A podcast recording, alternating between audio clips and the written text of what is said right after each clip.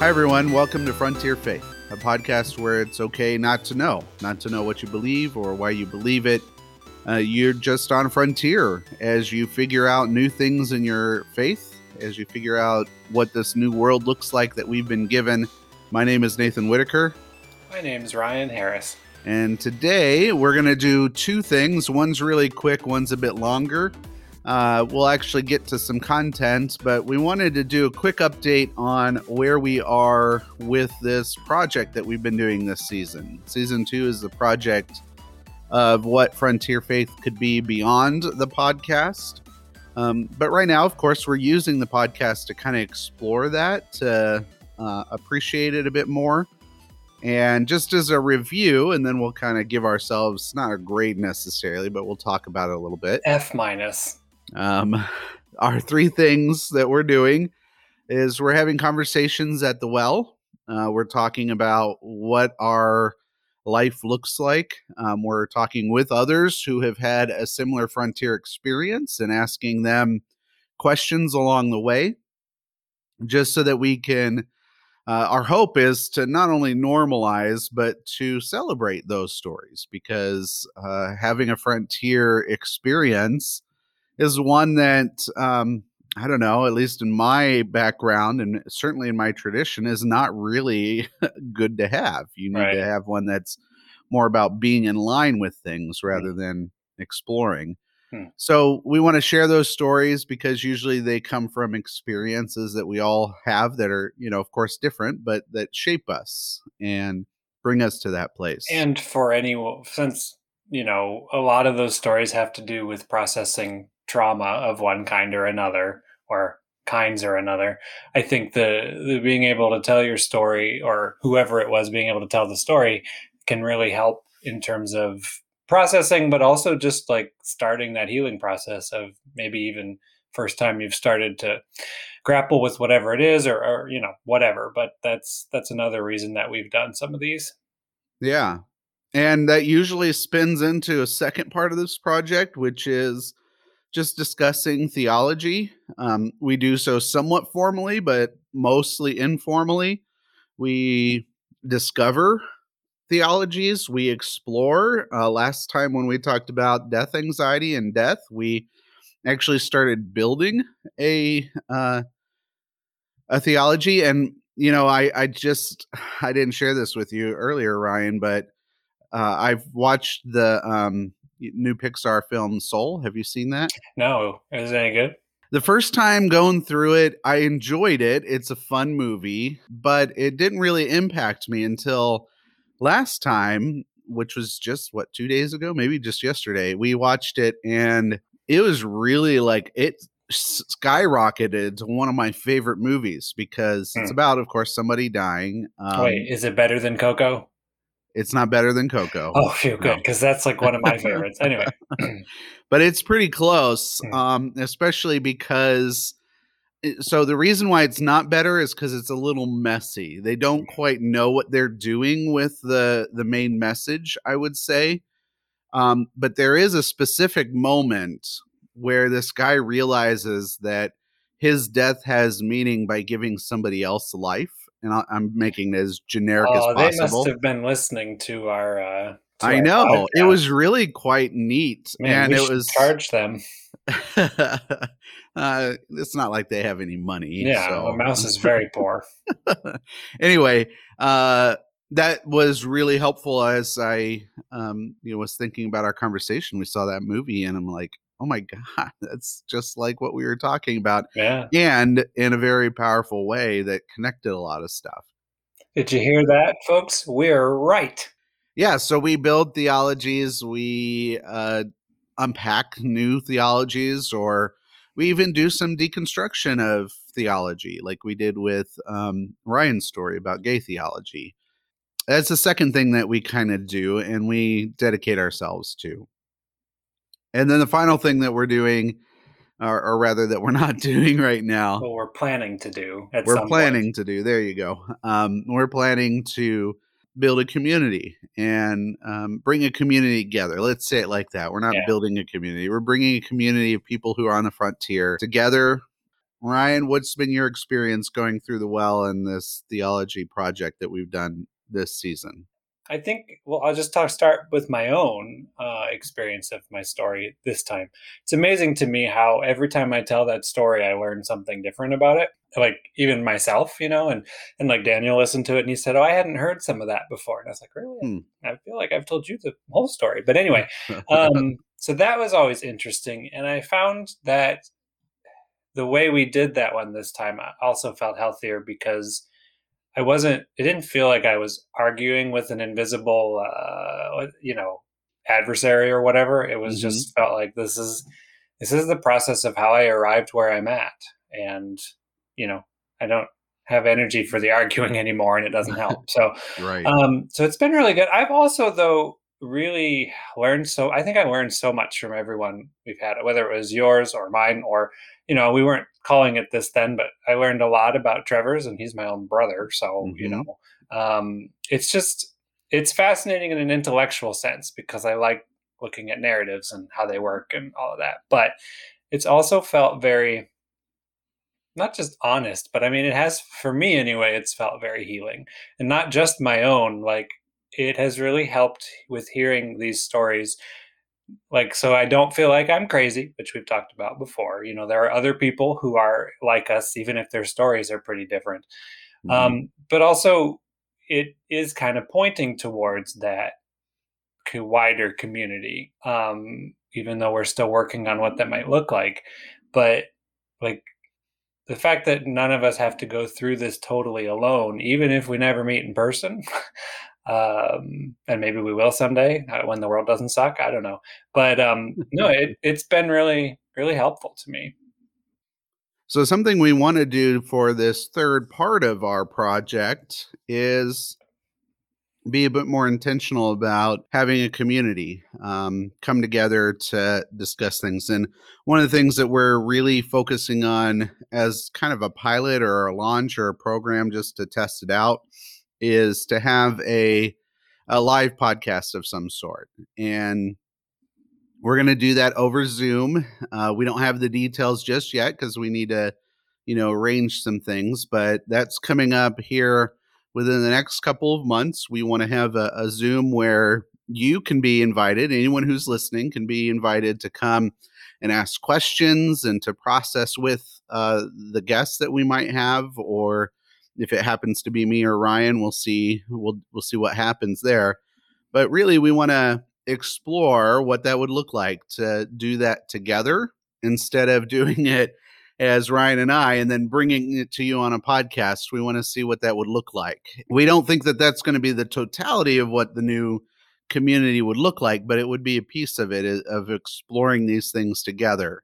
Yeah, it's kind of like uh, I'm kind of. I think we're kind of viewing it as a sort of an experiment, honestly, because it's the first thing we're trying, um, and it'll give us a good idea of um, not like what what what's helpful to the most people, you know, and maybe if that format works great, maybe we do more of that. If it doesn't work so well, it can still give us a starting point.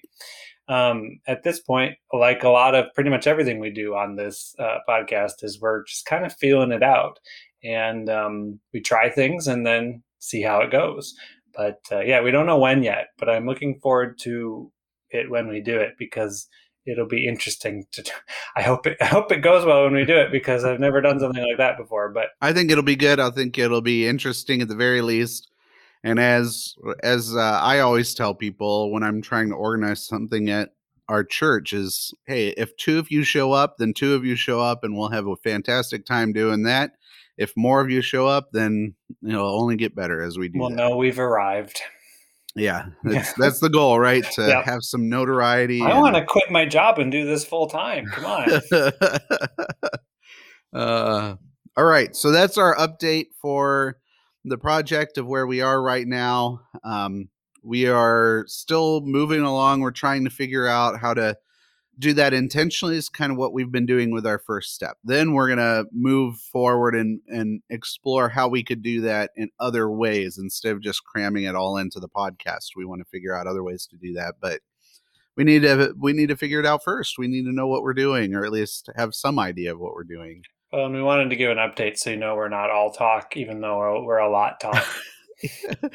yeah, uh, we only have about thirty seconds of music each episode. That's so, right. You know, so, you know it's a lot of pontificating.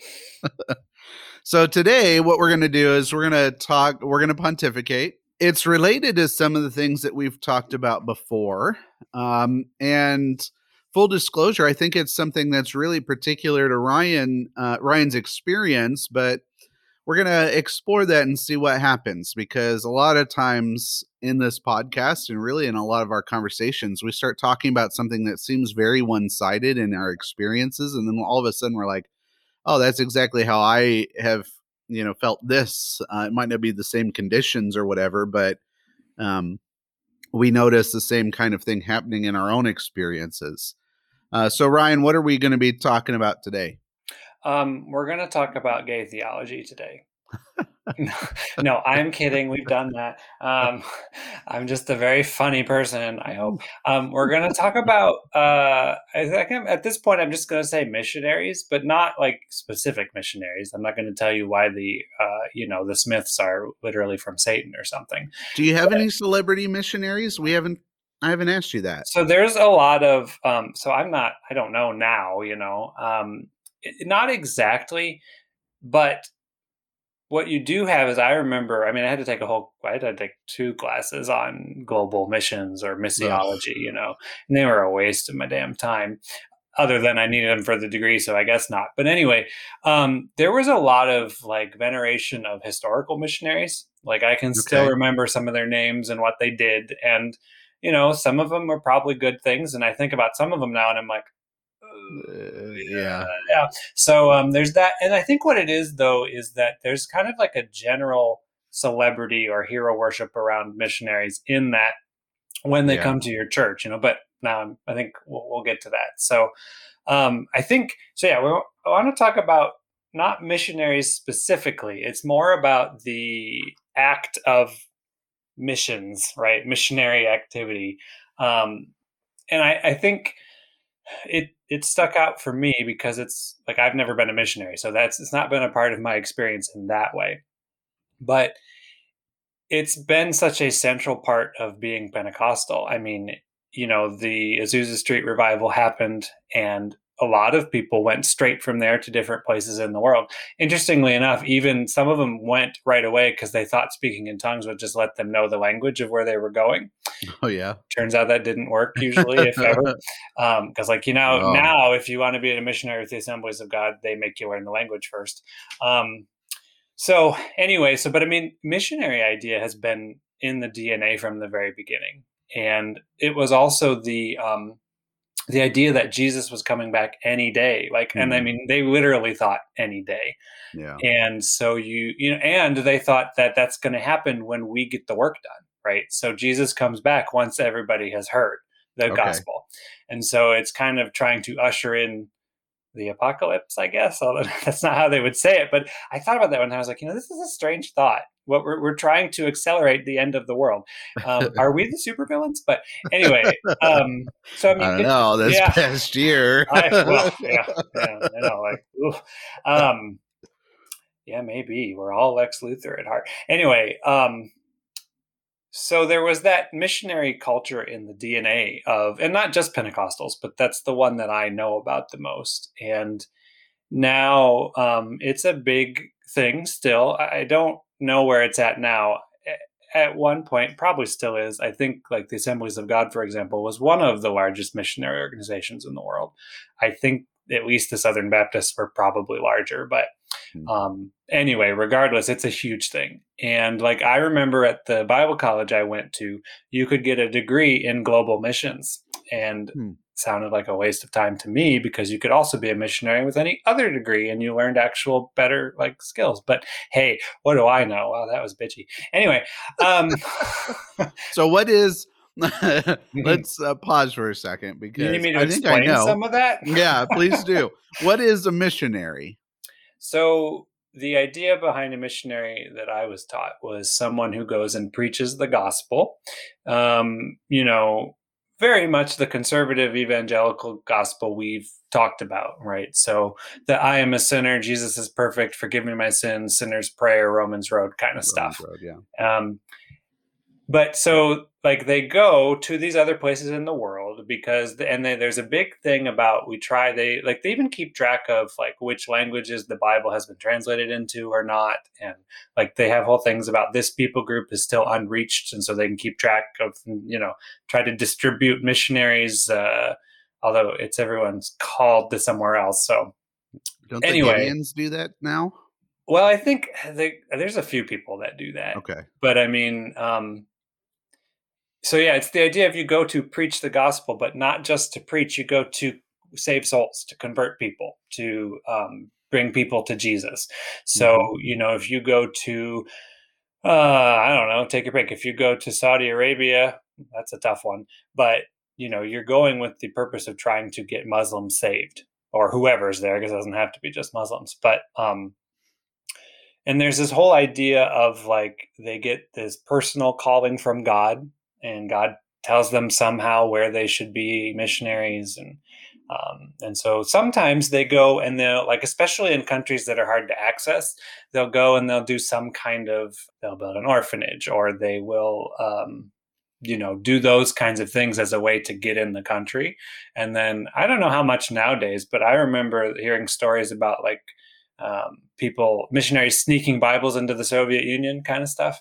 Okay. Um, so sometimes it's it's that, and other times it's just you know they learn the language and go somewhere, and they might build a church. They might work with churches that are already there, sort of. You know, we're gonna talk about that later. But um, yeah, did that explain it? Yeah, I'm looking at this thing from Wycliffe Bible Translators. And I love this first phrase. Uh, one in five people are still waiting for the Bible in their own language. Right, right. And you know, remember that guy, the the moron who went to that island? I think it's by India, right? And there, it was like illegal for anyone to go there. Um, and the end of the spear guy, right? Like he went and he was he was going to convert these people, and they ended up killing him because, well, I don't think they they don't think they were even. Um, I don't I don't know what the right word is. They're not primitive. They're just you know not very advanced in terms of technology. Yeah. Mm-hmm. And so um, he went and he didn't learn the language. He was like yelling "Jesus loves you" in English from his boat. I mean, it was weird stuff, right?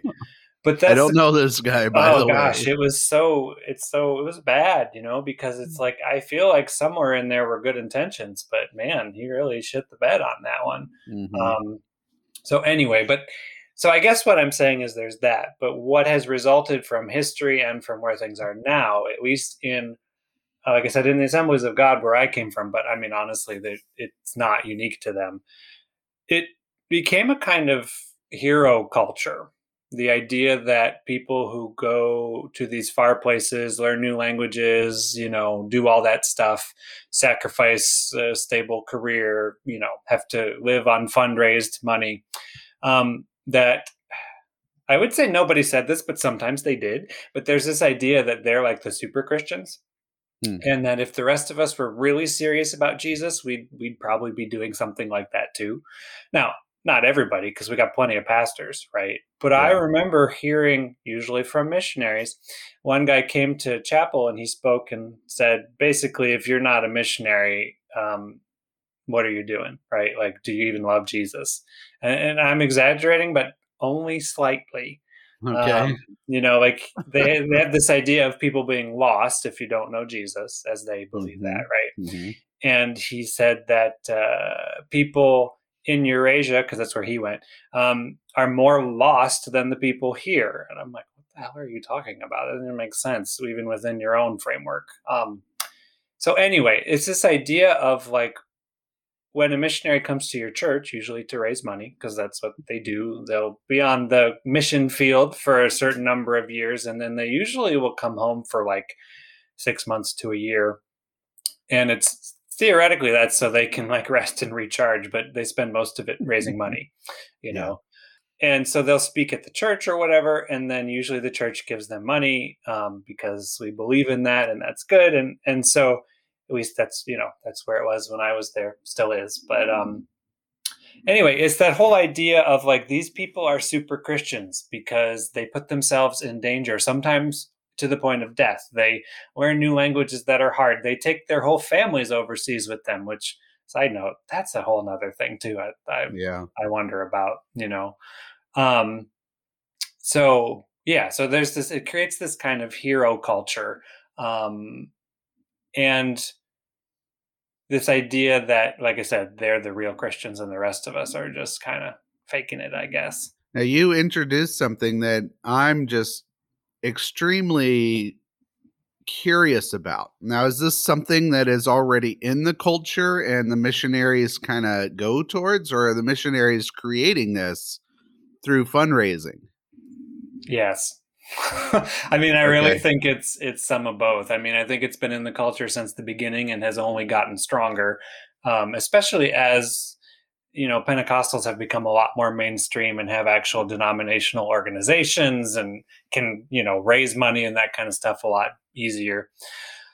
It has only it certainly hasn't decreased any in terms of seeing these people this way. What's the difference between a culture of pastor worship and missionary worship? What's the difference? Why, like, if you were to rank them, what's more important for um, Pentecostals, or at least that your experience of that, and why that difference is there? Well, and I should say, by the way, that there are plenty of pastors and probably some missionaries who would say, "Back the missions boat up here." You know, like it's no, it's not like these aren't better Christians than anybody. Um, it's like the good ones would try to find a, a, way to walk the line between honoring people's sacrifices without making them, you know, superhuman um, yeah. idols. uh, right. So, what was your original question? The difference between pastors and missionaries? Ah, yeah. So, I mean, the thing is sometimes you'd hear pastors talk about everybody has a missions field right? It just might be your family and your coworkers and you know god's you're supposed to do the same thing here right? You're supposed to preach the gospel tell people about jesus get people saved you know? Um, that's what everybody's supposed to do. And so one of the things you'd hear from the people who aren't as insane was um, you know like uh, as long as you're doing that, it's up to God where you would where you do it, right? Mm. And obviously, not everybody is called to Sri Lanka or whatever, um, because that just isn't how that works, apparently. Right. I'm not called to Sri Lanka. Uh, me either. I just found out where it was recently, so you know, it's in the ocean, right? it's over by yeah, India. But um, anyway so yeah that that's kind of it was kind of a weird mix because and yet i think it's not mandated because they can't really mandate things in their polity but i think every church well every church i've ever been to and almost all of them would have either some part of their budget that they designate to go towards missions um, mm. And I should say there is also like they do overseas missions, but like in the Assemblies of God, there was a U.S. missions department, and so that was more same kind of stuff. It's just what you're doing here, you know? Yeah. Well, I, I've spent enough time with you folks to know that you don't have the same uh, missionary hero culture. But in just so, just what was, I mean, what are missionaries for you, or what was your experience of them, or how important are, you know, that kind of stuff? What's interesting about missionaries are is that there are some people who really are into it, like really, really into it. The one of the pastors of the congregation that I'm serving now, way back, um, he actually got them ensconced in supporting individual missionaries. So it sounds a lot like what you well, yeah, did. That's what that's what it usually was. Yeah, for us. Yeah. So he would have missionaries come in, and every once in a while, I get a call from some guy who I've never heard of before. Like, yeah, we're the missionary for your church, and I'm like, you're the uh, what now? What now? Yeah. And when I first got there, you know, one of the weird things about being a new pastor is you don't really want to change a whole lot because you don't know what's going on when you first get there. Um, so I prayed for these missionaries week in and week out, and it turned out that nobody really knew who they were. Very nice. Yeah. So I started cutting out the ones that nobody knew who they were, and then eventually I just stopped praying for them altogether because we don't have a culture like that. Yeah. Um, but it kind of highlights, yeah, there are some people that are really into this, uh, others not so much. I would say generally, um, we don't have. Uh, I would probably say the missionaries in our church body would say this is a bad thing, but we don't have a culture of missionary work. Frankly, we kind of see them as a little bit weird or different. Not weird in a bad way, but just weird. Like, why would you sacrifice so much to do that? Mm-hmm. So it's kind of a reverse of you. It's it's not. It is a reverse because what I would hear is, "Why? How could you not? Don't well, you? You know? Yeah, it would that be says, awful. That's why. Well, yeah, I was like, I'm not. I don't want to do that. Yeah. uh, yeah so we don't have that although one thing that was really interesting about talking about missionaries in your own place there there's like this lutheran church um thing that some people do they actually print these signs that you can buy for your parking lot and it's as you leave the parking lot it says you are now entering the missionary field Oh yeah, you're now entering your missions field. Yep, I've Yep. seen signs like that in churches. Yeah. Yep. So we have those, and uh, it's really interesting to note when churches. Oh, we don't have that. Yeah. some churches do, some don't. Because it's dumb. it is a little weird, and yet some people really do buy into that. I would say, you know, I don't want to venture too much into that, but missionary work in general is seen in the same way that evangelism work is is it's very scary it's very weird why would somebody do that because not only do you have to do that with your people that you know and a culture that you're familiar with with Mhm. evangelism but then to drop all that and do a, a completely different language a completely different country most people don't get that Well, I Um, mean, especially and then like take some people will take their young children and the children grow up Right. there and and sometimes that seems to turn out okay and sometimes it's a like a catastrophe for the kids. I mean, right um I don't mean they die. I just mean like emotionally and spiritually and Mhm. all of that. Um, especially if they're like I feel like if they're super young, it's probably easier. Uh, you know, Mhm. but like you take like a they'll take like a 10 12 year old and make them now all of a sudden they're in uh, bangladesh or something right? It's Yeah. just so anyway um, but it wasn't uncommon in seminary it was not nearly everybody but i more than once i'd met someone in seminary who like oh i happen to speak mongolian. I'm like what the hell? Right? Because his parents were because he, he was in mongolia as a missionary you know? So that's a marketable skill right there. Yeah yeah today definitely so, I will say, like, even though that's like how we generally view it, I don't think anybody does it with judgment. Like, I'm sure there are people who do, but generally speaking, it's not like we think you're a bad person if you take people, uh, you go abroad or whatever. It's just there's a disconnect, is Yeah. really what's going on with that weirdness. Is we don't get it in our church body because we just don't practice it. We don't have that culture. Well, and and sometimes, yeah, like eh, eh, what I would experience too is, and I mean, like some of the churches will do things like give ten percent of their whole budget to missions. You know, um, Yeah. usually the larger churches because they can afford that better. You right. know, Yeah. um, but uh, sometimes that kind of creates a um, well, we sent these people over there, so our responsibility is just to send Mm. cash dollars. You know, Yep. um, and that's not great either you know? Uh especially so anyway yeah um so yeah i think those two things sound pretty opposite. Um i i would be interested we'll probably never be able to do this if we could have like a missionary from both places talk about it i'm sure it would be different but i bet there would be more overlap Yeah. than than like just our experience of it. Um, yeah yeah so our my experience and it sounds like yours is really from the general layperson if you will Yeah. it's not i know we're both kind of ordained or Yeah. whatever educated whatever but it's like generally speaking people don't have i mean this is where we're speaking from it would be Yeah. interesting to know the experience of somebody who does it Well, do you know my experience with missionaries, other than I have of like one friend, although I haven't talked to them in years, who who are in I don't know somewhere they can't tell us where they are, um, but uh, like my experience was usually we'd let the missionary talk for you give them five minutes so they can talk about what they're doing, and then we'll take an offering up for them, right? Well, a lot of missionaries they start they talk for fifteen minutes. and yeah I'm like, five "Hey, minutes is a lot and I'm like, I'm preaching way. today, and 15 minutes is like the max you get people's attention for, you know? yeah So like, it was always it was always a struggle of like, what you're doing seems good, but shut up, sit down. you know. Anyway, Yeah. So, what do you think about all that when it comes to your experience of missionaries and missionary culture? You know, it's very complicated because even when I was in that world and very much was on board, at least conceptually, theologically, with the idea that we have to get everybody saved so Jesus can come back, also because we care about people, but let's be honest. Um, like even in that world, I had a lot of trouble with the the, the bullshit about like well, if you're not going somewhere like that, you're not really a Christian. Yeah. It's kind of like, let me offer you a theological fuck you, you know, um, is would be my response internally. Um, but I was not alone in that, by the way. There were plenty of people, especially other pastors who were like me, who are like, okay, whatever. Um, which is good because well, if yeah, you're shaming people, yeah, I, holy oh, cow! You mean we shouldn't use shame? Huh. well, then, Nate, what would we? What would churches do if we can't shame people? I know, right? Uh, we have to close the doors.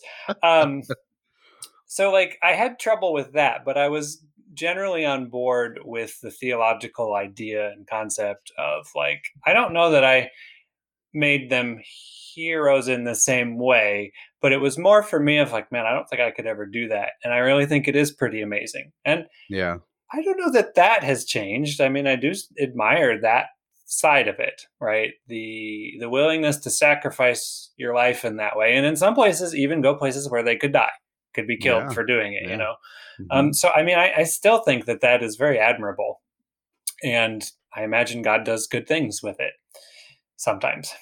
But I think the problem is I've started to realize as I've learned more about history and, and what missionaries have done in all over the world in terms of like colonialism and stuff, where missionaries didn't just preach Jesus, they also like used used the, the quote gospel to um, destroy other cultures, even to the point of like eradicating languages and, and all of this. Like they go not just to make them Christian, but to make them British or French or whatever. American. Yeah. Well, now, yeah, now American. But I think that, and, and like, so I really struggle with that because, um, I mean, it's terrible. I mean, I, I hope everybody struggles with that. Uh, and it, there was the whole I, I, struggle with the concept of like paternalism you know like here we have christianity figured out so we're going to come plant a church and tell you how to do everything.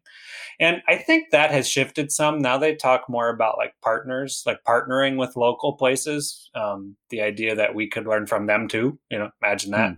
Hmm. yeah in their own culture. Right and that's the thing is like you i remember we had to watch this uh this video in one of the missions classes. And it was a neat story, although now again I wonder about it. But this guy goes to this, I think it was PNG, like New Guinea, um, somewhere around there, and he went to this tribe of people who were actual cannibals and all this. And there's a, it's actually a really neat story. Uh, it's called The Peace Child. You should, there's a book you should read it sometime. Um, but anyway, at the end of it, you know, they the whole tribe comes to Jesus and all this, and they build a church, and then it shows them, and they're singing a hymn and it's in their own language, but it's just a translation of "To God be the glory." You know, okay. and so it's like, yeah, you know, that kind of stuff. yeah, um, feels weird whenever you see that. Well, it's it's just regardless of if you're, but even if you're not going with the intention of eradicating a culture or or you know or whatever um, you like you can't escape that colonial past and present right mm-hmm. because whether it's in Africa or Asia or you know South Pacific or wherever it is, like these other countries, most from the West, although I think it I think China is more involved in that these days than they used to be too. Not missionaries, but I just mean are more like geopolitically speaking have manipulated and and stolen resources from all these other countries, you know, and, and mm-hmm. this. And so I mean, I, I think I really struggle with that and you know, should we even be doing this because of that? And mm. you look at stuff where missionaries will go in with good intentions and they bring uh, things to give children, whether it's shoes or food or whatever it is. And then they wreck the local economy because the people who sell it there already can't compete with free. You know what I right. mean? So yeah. um, there's a lot of unintended consequences that seem pretty severe. Um, that it's not that I don't, I'm, I'm not the first person to think of it. I'm sure there are people who have made big changes because of it, but, but even that it under the underlying assumption is for me, the question is, and I don't know the answer yet. although I'm starting to think maybe not, maybe not, or at least not like I thought, is should we be going to these other places and religions and cultures and and you know converting them? Hmm. Like, mm. is that is that really what Jesus wants us to do? And I can't say that I've gotten to the point where I can definitively say no yet, because you know, like we've talked about, there is something special about Jesus um, even if I don't use that to say other religions are wrong or terrible necessarily, right? right? Yeah. And you know, I do believe the gospel what does bring life and healing and, and all of that. So I, I'm not ready to say that nobody should do that kind of thing ever. But like this idea that we need to, you know, someday if god wins when god wins there will be no other religion you know like the idea mm-hmm. that um you know people who are in other faiths are held captive by demons kind of stuff mm-hmm. um, and so i just that was a lot that i said in those few minutes there but i think my biggest things that have made me very leery of it um, the the two one there's two it's the colonial past and present um, and how that colors everything you do as a missionary as well as the should we be converting people like at least should we be doing it the way that they do it? Maybe that's a good way to put it. All right, so let's look at the first problem, the colonialism. And I'm curious. Now, eh, of course, you don't have the direct answer to this.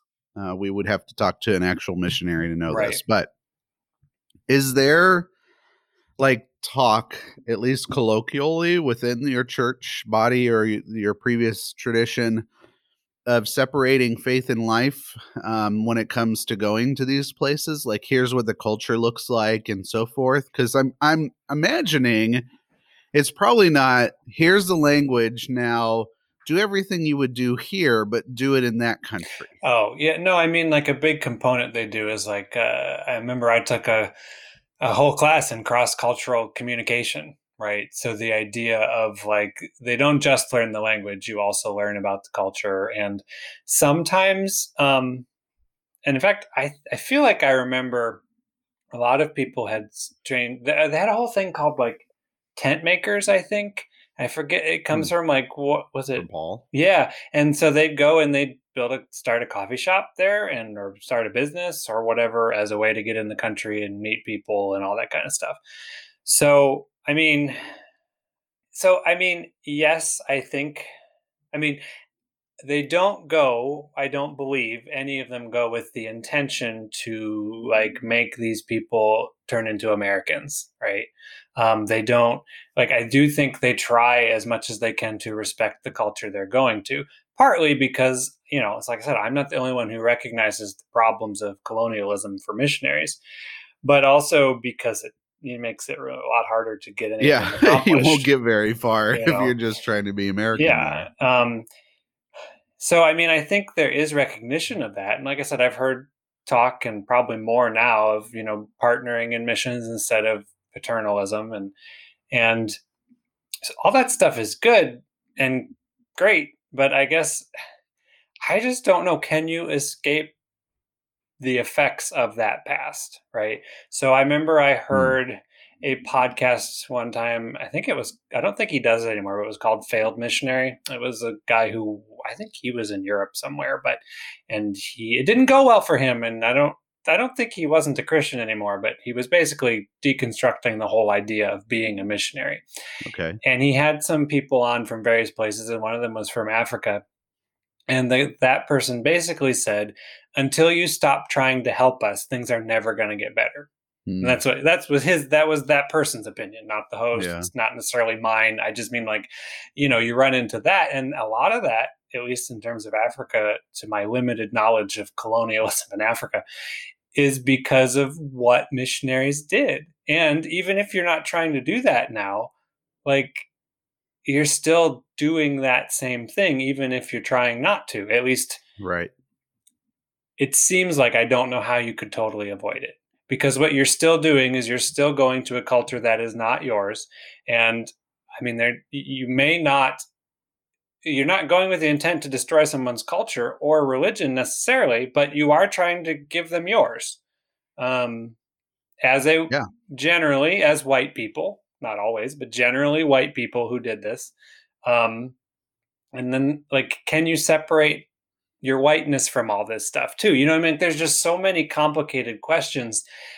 And I've never had to ask them in a sense other than an academic one, right? Because I've never mm-hmm. had to do it. Right. But like, I think if someone said to me, would you be a missionary in X place? I think I'd probably have to say no because personally, I just don't know.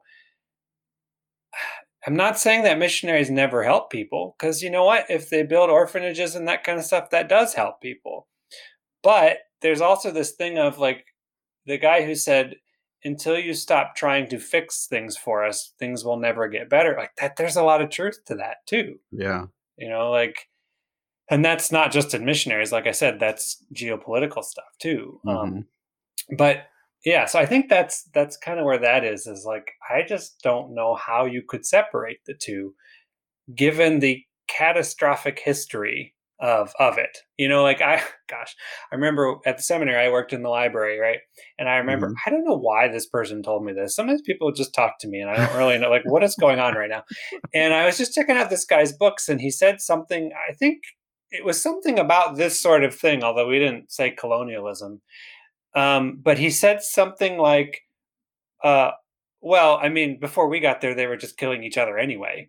and I was just like, "Fuck, fuck what? Who? What? I- what is going on right now?" And I was like, because I remember thinking, one, probably false. Two, even if true, that doesn't make it okay if we do it right. But anyway, old people, um, old white folks. Let me tell you. yeah. Um, yes, So do you think that's something endemic to Christianity? Is that something endemic to our expression of Christianity? What do you think that is? Well, I mean, some faiths don't have a missionary culture, right? Like Buddhists don't generally send missionaries, uh, to my knowledge, or you know, a lot of people who are follow the Hindu faith in some form or another are kind of okay with a lot of things, so they don't feel any need to convert people, you know.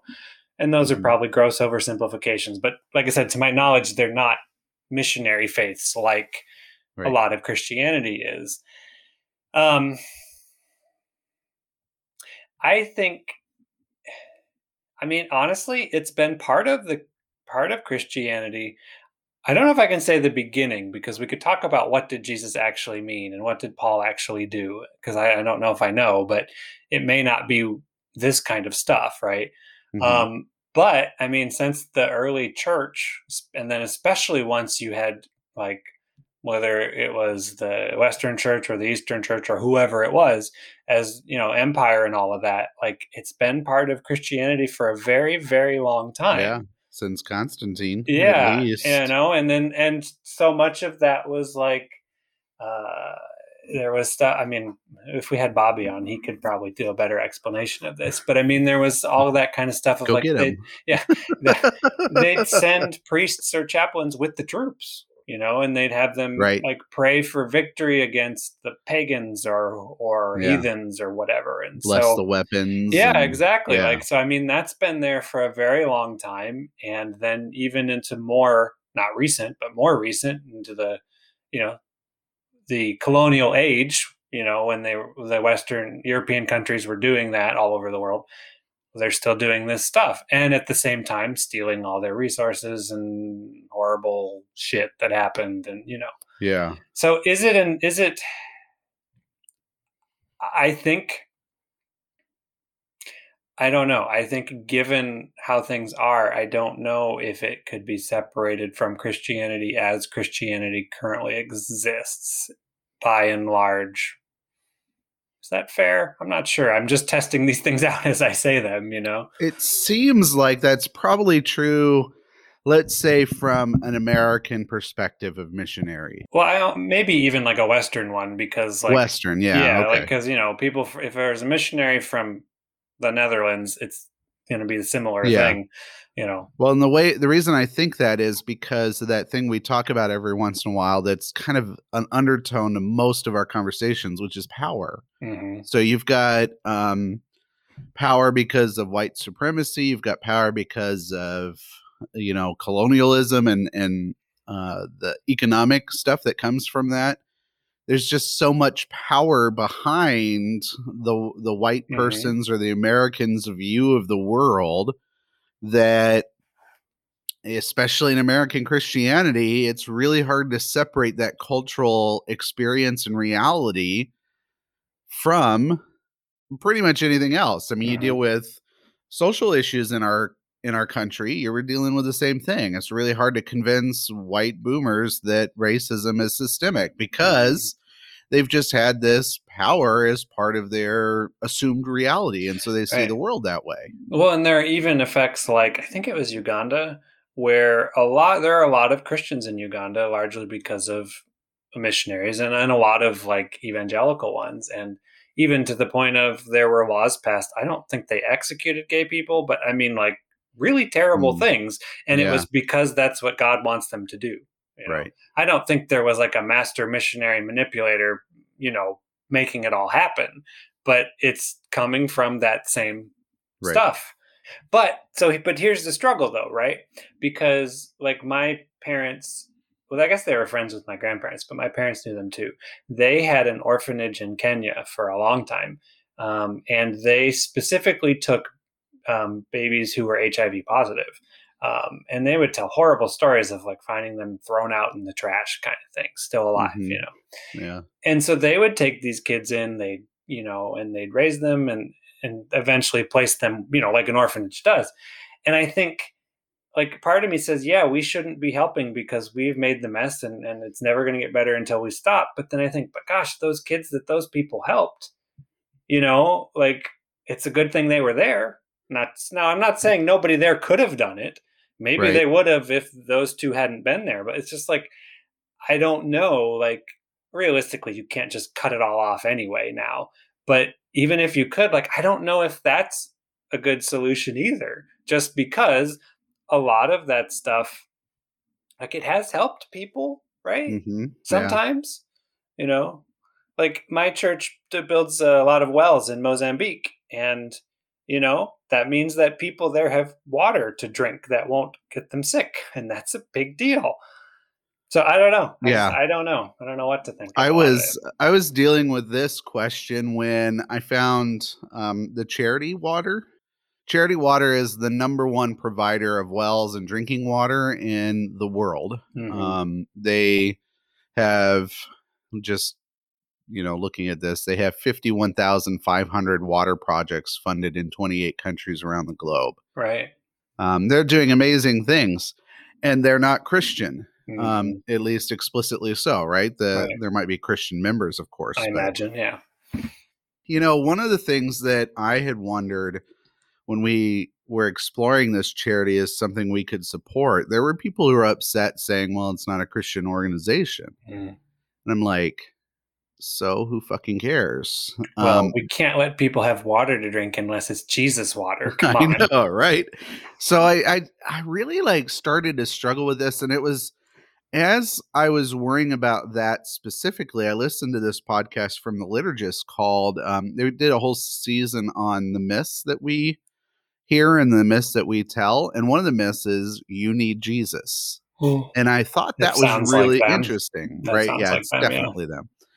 But the whole idea was it, it played into this power thing, right? So what what missionaries do, and we do this in in worship services as well, just cultural Christianity, is we convince people that they need what we have for them, Mhm.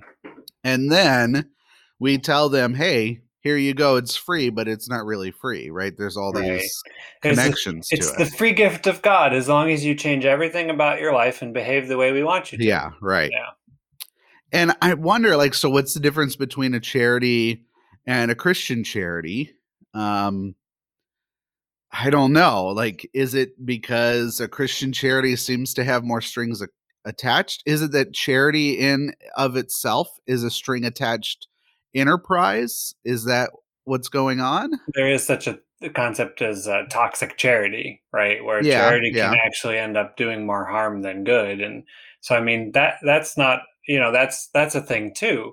Um, I liked what I caught on what you said though about um, is it just charity with more strings attached? The, the Christian charities, I mean. And my thought is, I don't know if it has to be, but it seems like a lot of the time it is. You know, if you are Yeah. going to, even if you're building a well for people who don't have clean water, if you're doing that as an entree into making them Christians, you know, Yeah. um, Well, and there's that subtle pressure. It's not explicit. At least Mhm. most of the time, it's probably not. But it's like, okay, people are smart. I have to say this all the time. Now, I am one who sees people being stupid all the time, and it drives Well, me nuts. people are also stupid. Kind Yeah. of, I think all of us Right. are have some stupid days. right. But you see, like, if somebody's giving you something and you find out that the reason they're there is because they're a missionary, you make the connection. You're like, oh, they're giving me this water because they want me to believe in their Mhm. God, right. period. Well, and it's not the first time a lot of these people have seen this kind of stuff. exactly. So you've Yeah. got that too. Is like, well, what makes you different than my ancestors that had to deal with people who came and slaughtered us? you know? exactly. Yeah. Um, it's the same same kind of thing, different tactic. Instead of violence, you're using charity now, and and it can still be spiritual violence. I'm not saying it always Right. is. But Yeah. it still can be. well, especially when we come to like the discussion of idolatry within missionary, right? Right. Yeah. Definitely about spiritual violence of taking care of other gods and saying that they're meaningless or, Or that they're fake or, or whatever they are, yeah. or whatever. Mhm. So I wonder about that. I think, like, if I were to ask the question again, again, you c- can't answer this, I don't think, but do people actually consider the power dynamics of missionary work? Like, does that is that a real area of at least preparation? I'm sure it's an area of study because there's an area of study for fucking everything. But I is mean, it a Foucault's been around for a long time, you know. right? And not but is it an only one. area of serious like training of Mm. saying hey look when you go there you're going to have all this power or you're going to have this desire to have all this power I, I would imagine the answer is no right i don't think that they're really taught the intricacies of power and what that means Yeah, as a know. meta thing maybe Right. certainly as like Uh, they might even talk about leveraging power like you have the Right. truth and therefore you you But need certainly. to do that I mean, if right? you are going with the truth in terms of eternally speaking, I mean, gosh, talk about power, right? Right. Especially if you have the truth that can determine that for other people, whether you think of yourself as the adjudicator or not, in a way you are, just because Yeah. you've got it and they don't. And- but but what I struggle with about that is though is like yes, there are these horrible power dynamics, but power dynamics are not like you can't not have those in life. And not just in this. I mean, honestly in anything, right? And Mhm. so I really struggle with knowing how to combat harmful power dynamics while also not letting this idea that you're always going to have power dynamics give me an excuse to just not try those get rid of those bad ones Yeah. you know it's it's it can be really paralyzing like i know for me a lot of the stuff we talk about now especially i mean before this but especially after george floyd with like um, what it means to be uh, what you know white privilege and all that kind of stuff and it's like yeah that's terrible but how do i even how do i even do Mhm. that i want to you know so it's all of those very complicated questions and i guess one thing that i've struggled with is while they do a lot of complicated things. When i hear missionaries talk or when i heard them talked about i don't know if they would agree with this but like the way i would characterize it is they're doing a very simple thing at least in terms of the basics of what they do. It's not easy to do it but like their goal if you're just thinking about i am going to a new place to get people saved. I mean that's a pretty simple thing if you just look at it that way. Mhm. problem is when you pile all this on top of it suddenly that simple thing is no longer simple right you know? yeah. Um yeah. Yeah. The reason i asked that question is because it seems like like i don't have much experience with missionaries so the closest i have is pastors Mhm. and i'm sure you will say the same thing in in your training but there's there's like no discussion about what power is in your i mean there's briefly here and there like i remember one professor saying pastors can't be friends with their their parishioners Mhm, mhm. so i heard that which is- bullshit by the yeah way yeah, it's bullshit but um I heard that, and that was because, at least the way that it was told to me, was because you have this special place and you you shouldn't is basically what it is. Like, not that it can't because it's weird um, and needs work, but you can't because you'll be tainted or whatever it is. Well, and I remember talk talks about like you know having a spiritual authority that does affect people in a way that is more than just someone who's not in a pastoral ministry, right? But I don't remember it going farther than um, so make sure you do it right. That, now that's a little little oversimplified, but I heard it in conversations about uh, well, not conversations. They were basically commands about not being around women. So, well, yeah, that's certainly you know, yeah. there's that power dynamic of hey, you can't be. So there was like I swear, one class that was always about this, about protecting yourself, not about protecting the women, right? Yeah, so we had that like in that conversation about power if it was a conversation, but I don't know like like this the the realities of power, right? So there's that. That is true. Those things are well, you know, in the right context, those things are true. But the everyday power, like what you were saying of hey, people will listen to you and you need to check them. I never heard that. Yeah. Never heard that. No, once. I don't think I did. I mean, I heard that, but I and I remember it being tied to like preaching. You know, of like okay. being very careful what you preach because of the effect it has on people. Okay. Okay. So I mean, I heard some, but in the sense that we're talking about, I don't know. I mean, it's certainly possible, but if so, I didn't hear it enough that it made an impression on me. You know. Yeah. Um, a lot of it was to do with yeah some of it was to do with protecting yourself but yeah that's kind of a mixed bag there and i don't know how many of them would have read foucault anyway um, and i don't mean that as like a snobby thing i just no, i don't no. know if you know heck i could barely read him and haven't read that much because he's hard to understand um, though not as bad as some but uh, anyway i think yeah it's and then i wonder too of like with those power dynamics like in order to change them we're gonna have they're gonna have to be used to change them aren't they like yeah. isn't the act of trying to divest yourself of power or uh, exercising that very power to do so yeah and i guess i'm not i'm not saying that means you shouldn't or i'm not trying to play semantic games to get out of anything i just i really wrestle with with this and just for myself let alone in terms of global missions you know Right. Yeah. Um, yeah, I, I, almost wish we had a missionary we could ask about some of these things. Not like as a yeah. so tell me primer. this, you know, like an antagonistic yeah. thing, but uh, yeah. The other thing that I wanted to talk about around this, there's the colonialism, the power, and the problems of the history that's really important to draw out. But I also recently heard something that I think might help us get to a better place of what we should do, if anything. Um, so I was listening to this podcast, which is so weird that I keep on saying that. We've said it three times in this podcast. well, we listen to a lot of podcasts. Yeah, I guess we do.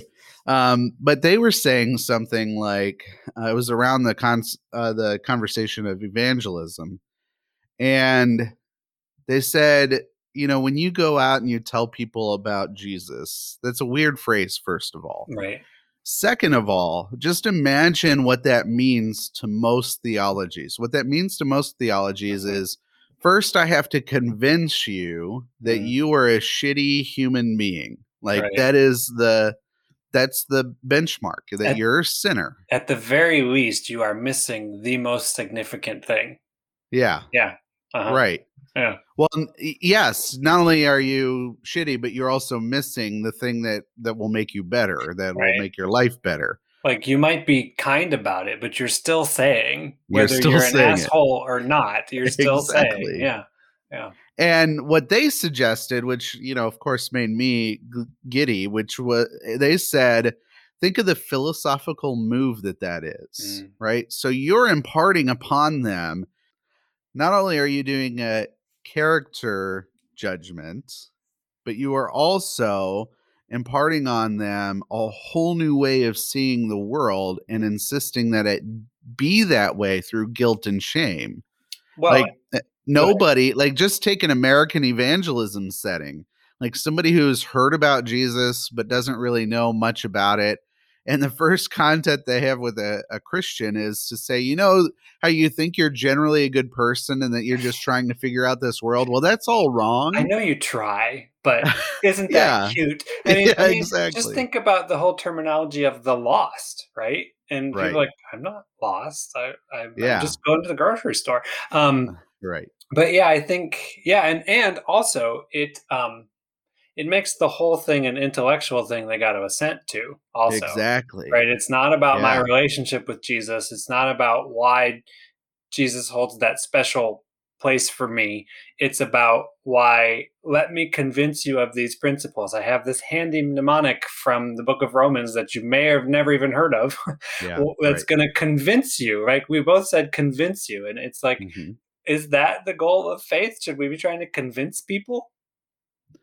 Right. And that's like, so that's my main question. Like, I asked this about evangelism.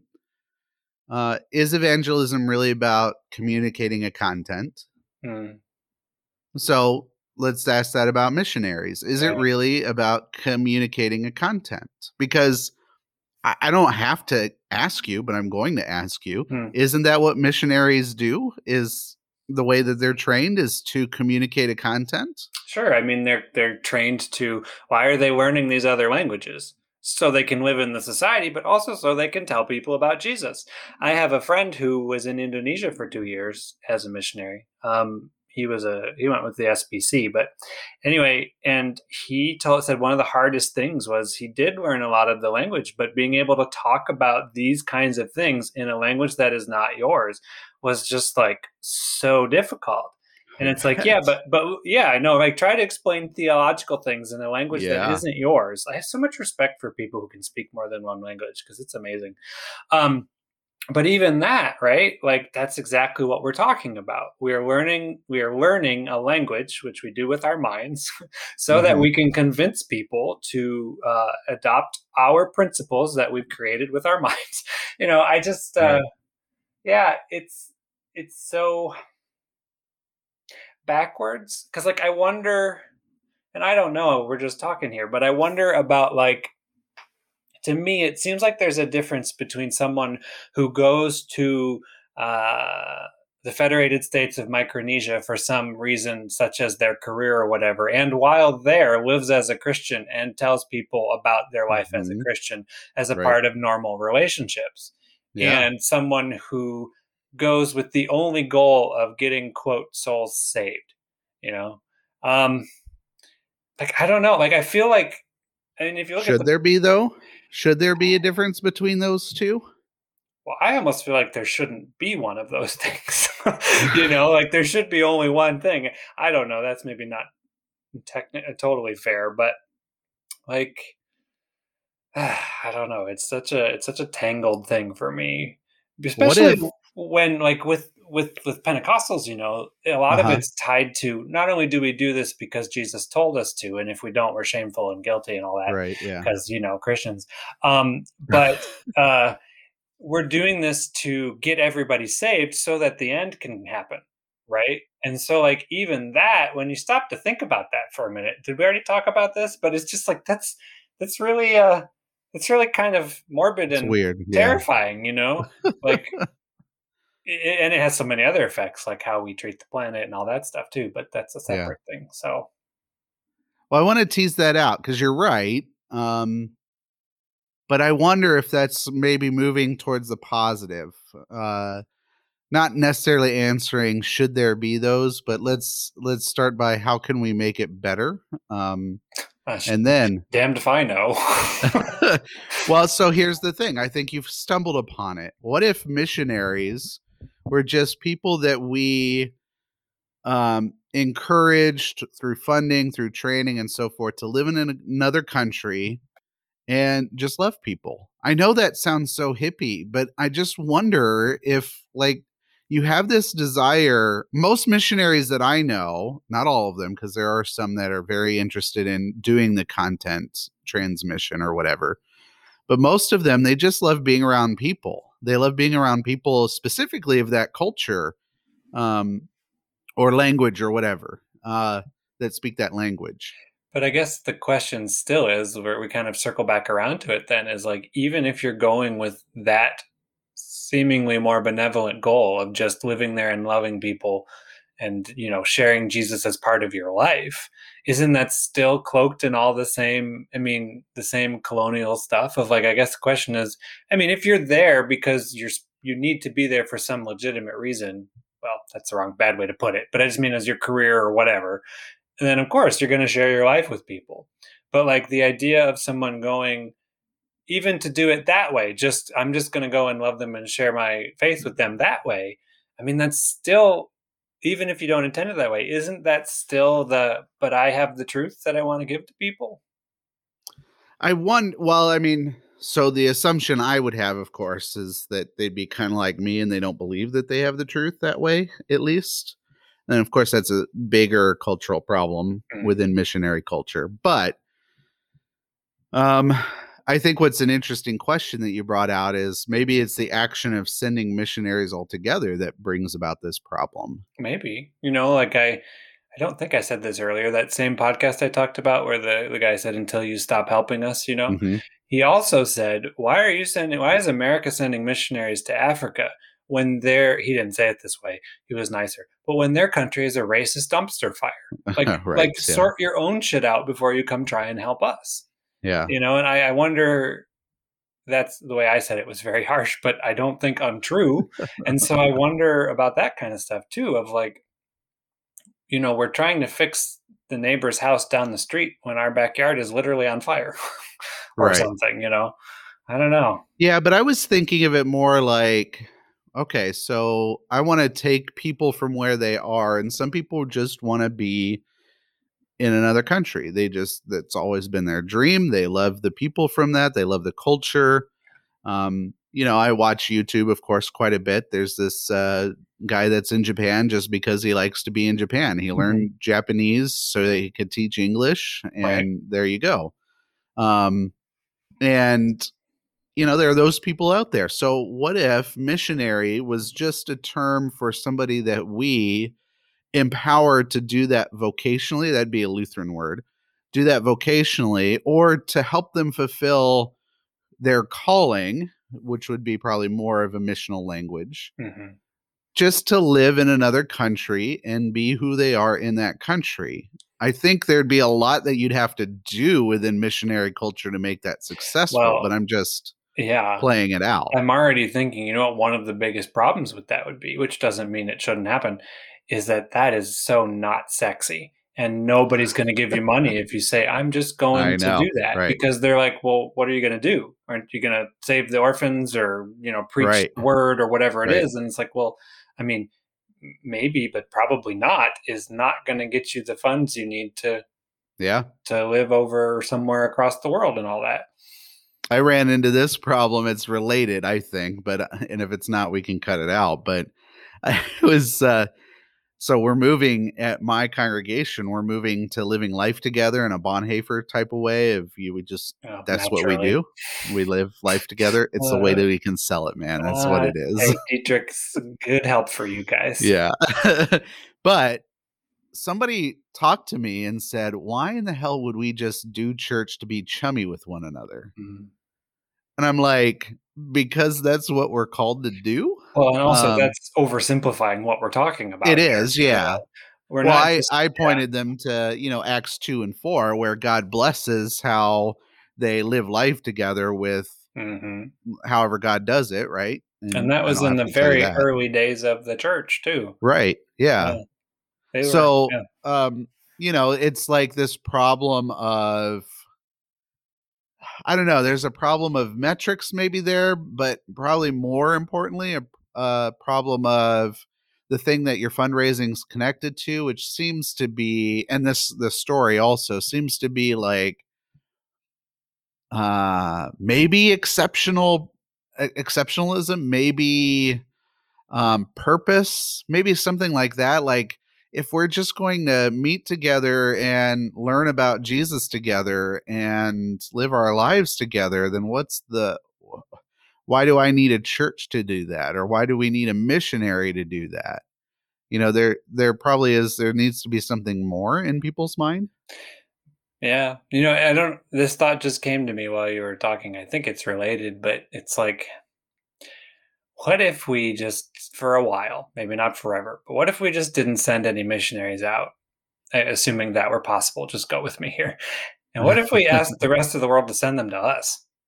I mean, honestly, I feel like we could we could probably use it. Yeah. You know, like uh, I'm not saying that, that that people from Africa have to come here and do the same exact thing and try and convert people necessarily. I'm just Mm-hmm. I wonder about like the all the rich things we could learn about them and maybe Mhm. find ways to repent for in our past and present. Yeah. and, you know, work and really work together. Um, does that flip the power dynamic on its head? Probably not, but it it's at least attempting to like s- it's- Right. maybe it's not about uh, obliterating the power dynamic entirely as much as well what can we do to work towards leveling leveling it right and that maybe that's not something that ever happens 100% but any progress you do at balancing that is going to help people so i know in one way that's over overly simplistic because you can't just say we're not sending any now you send them to Yeah. us like i don't even know how you do that right but Right. it's more of like that perspective though of like if we truly want to be partners with these other countries and cultures and people um, maybe it's time for us to listen for a while and you know respond maybe it's time for us to respond rather than to initiate i don't know what the best way to put it is Yeah. um, yeah the one thought that keeps on coming to my mind is at the very least it seems like evangelism missionary whatever this whole thing is um, we're not really doing what paul says that he did right in first corinthians 9 becoming all things to all people um, Hmm. Hmm. we Paul- Paul's a tricky one though because he also goes to the Areopagus and and you know tries to convince them that they've been praying to the same God as him and you know like I don't know I don't know what to make of Paul in terms of this kind of stuff. okay we'll say more what do you think of first corinthians 9 there of becoming all things to all people I'm on board. you know like that sounds good. I'm not saying you're wrong. I'm just saying Paul's tough because Paul does stuff that sounds like what we're talking about. Um, but Paul also does stuff that I mean, a lot of the stuff I was talking about is based on that kind of thing. You know, I don't know. I've heard plenty of sermons on is that Acts fifteen, wherever that is, where he goes and you know debates with them basically yeah uh-huh as the unknown God. So you've been praying to God all along, kind of stuff.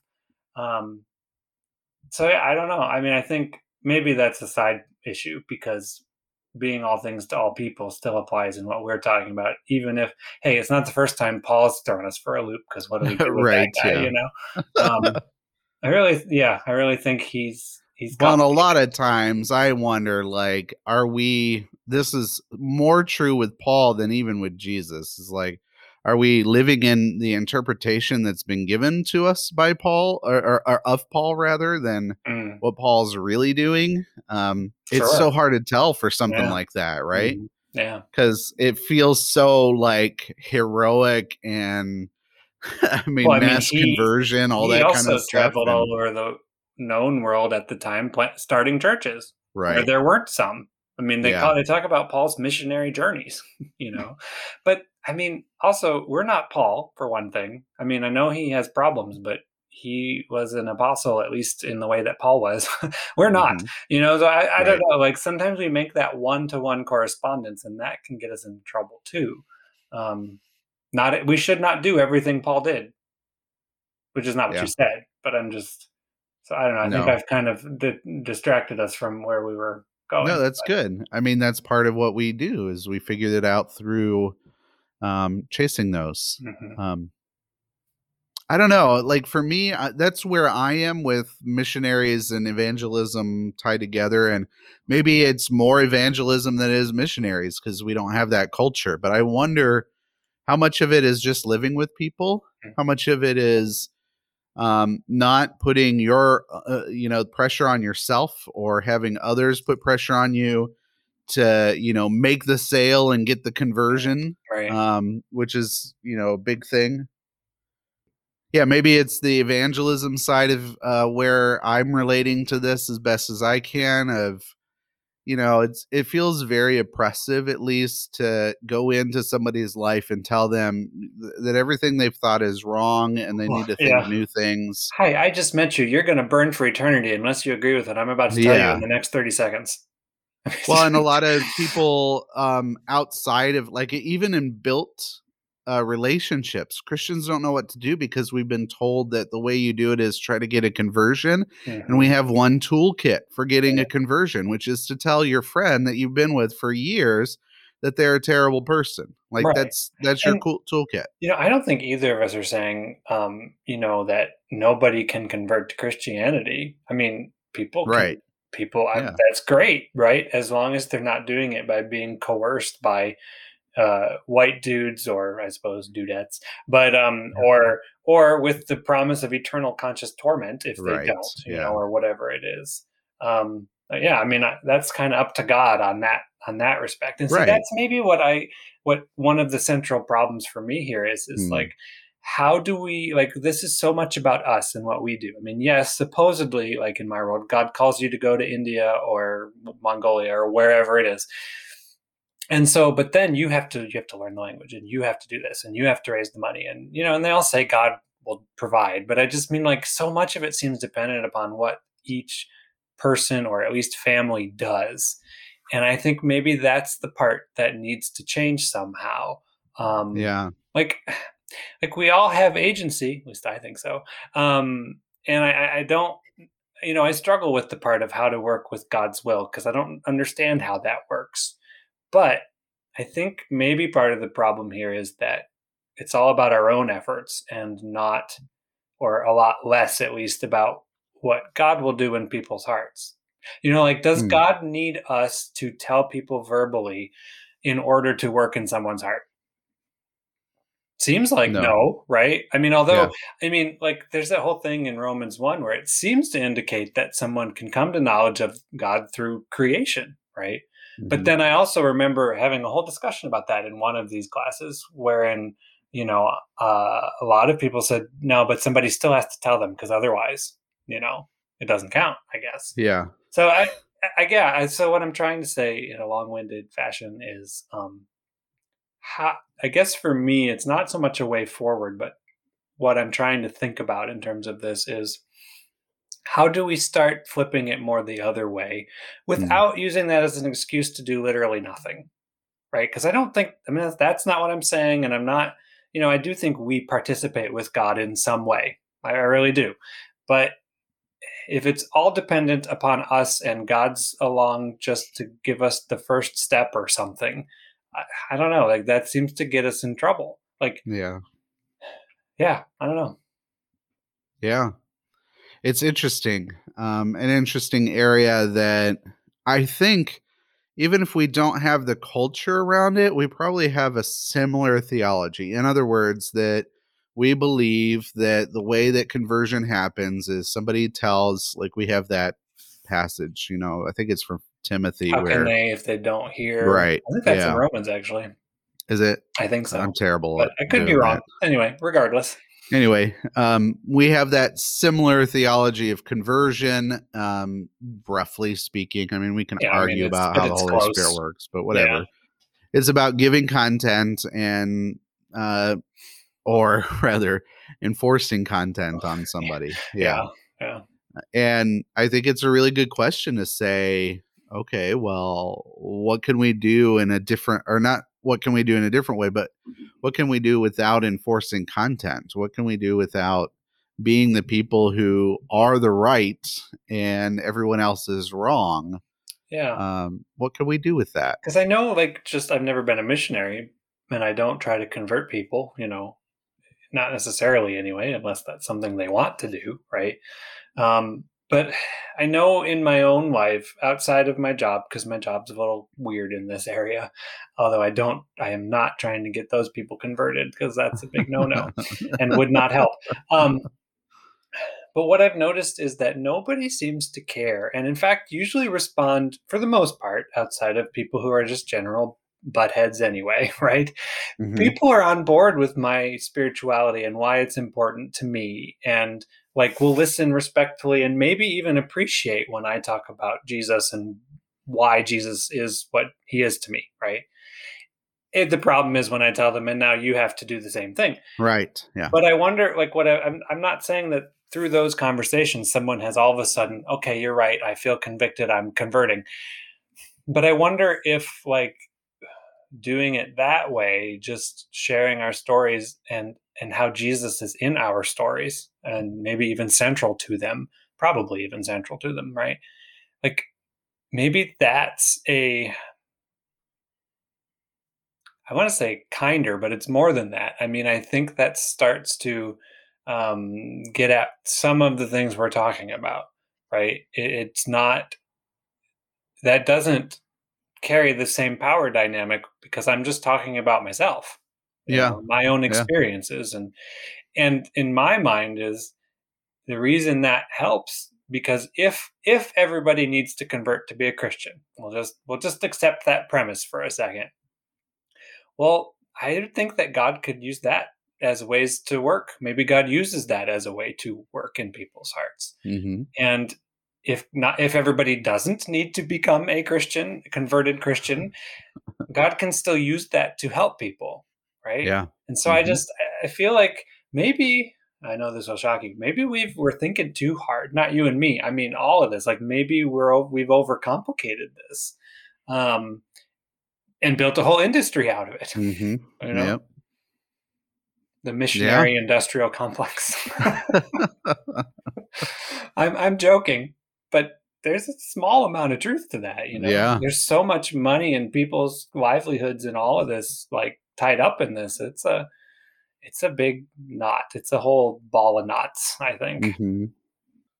Yeah, I'd be interested to see um, if anyone emails us. If you want to email us and let us know what have we missed in this cultural context in this conversation around missionary culture.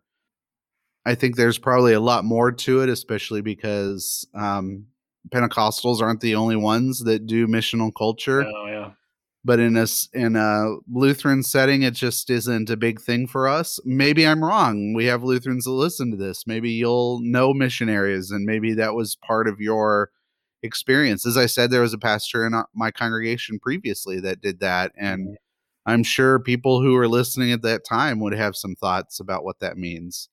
I'd be interested to know if there's more going on here, or rather, what more is going on here, because there's a whole lot to untangle. Um, and we just, as Ryan said, we want to draw attention to that and maybe give you some thoughts you haven't thought of before and yeah. you know eventually maybe get somewhere i well, don't know i mean if these things can be untangled maybe they can't entirely but maybe they can be more untangled than they currently are it's only going to happen through lots of people entangling un, uh, unentangling it disentangle whatever the word is together not sure um, uh, untying it together, right? This yeah. is not just a knot. This is like the world's largest giant. Not this. All of these things are. I'm saying. Mm-hmm. I think that's more. I think that's more how theology seems to work. At least how it has in my life, and it. You know, in the stories of people we've heard on here is. You know, as much as sometimes I think it would be nice if God really did hand deliver. Here are the 16 points you need to know and that's it and here are the right answers but i don't think that's actually what we want not really. I mean maybe some people want it but i don't think it's what is the best for us. I guess i should say it that way. Um, i think we need to wrestle much as i hate that. So so like nate said please send us an email. We're lonely. No um, we just would like to hear from you especially about this kind of thing or any other anything else we've talked about. Um, you know, like we were just talking about, the more perspectives, the better. The more stories and voices at the table, the better. Um, we all learn when we have more of those going on. And none of us can see everything. And that's why we want to do that. So the email address is frontierfaithpodcast at gmail.com. And just, you know, let us know whatever would be great. And if you can, tell your friends about us and rate us five stars in whatever app you use, just so more people can hear about what we're doing. And I guess we'll just conclude with what I always like to say at the end is that it's okay. It's to be okay, and God will take care of us.